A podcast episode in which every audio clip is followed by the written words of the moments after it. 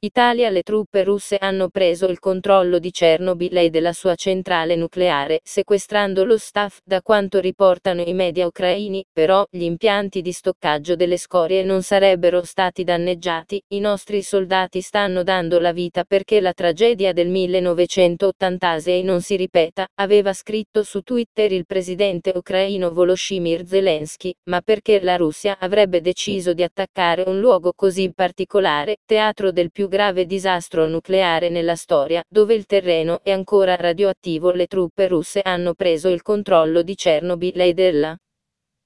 sua centrale nucleare, sequestrando lo staff. Da quanto riportano i media ucraini, però, gli impianti di stoccaggio delle scorie non sarebbero stati danneggiati. I nostri soldati stanno dando la vita perché la tragedia del 1986 non si ripeta, aveva scritto su Twitter il presidente ucraino Volodymyr Zelensky, ma perché la Russia avrebbe deciso di attaccare un luogo così particolare, teatro del più grave disastro nucleare nella storia, dove il terreno è ancora radioattivo Italia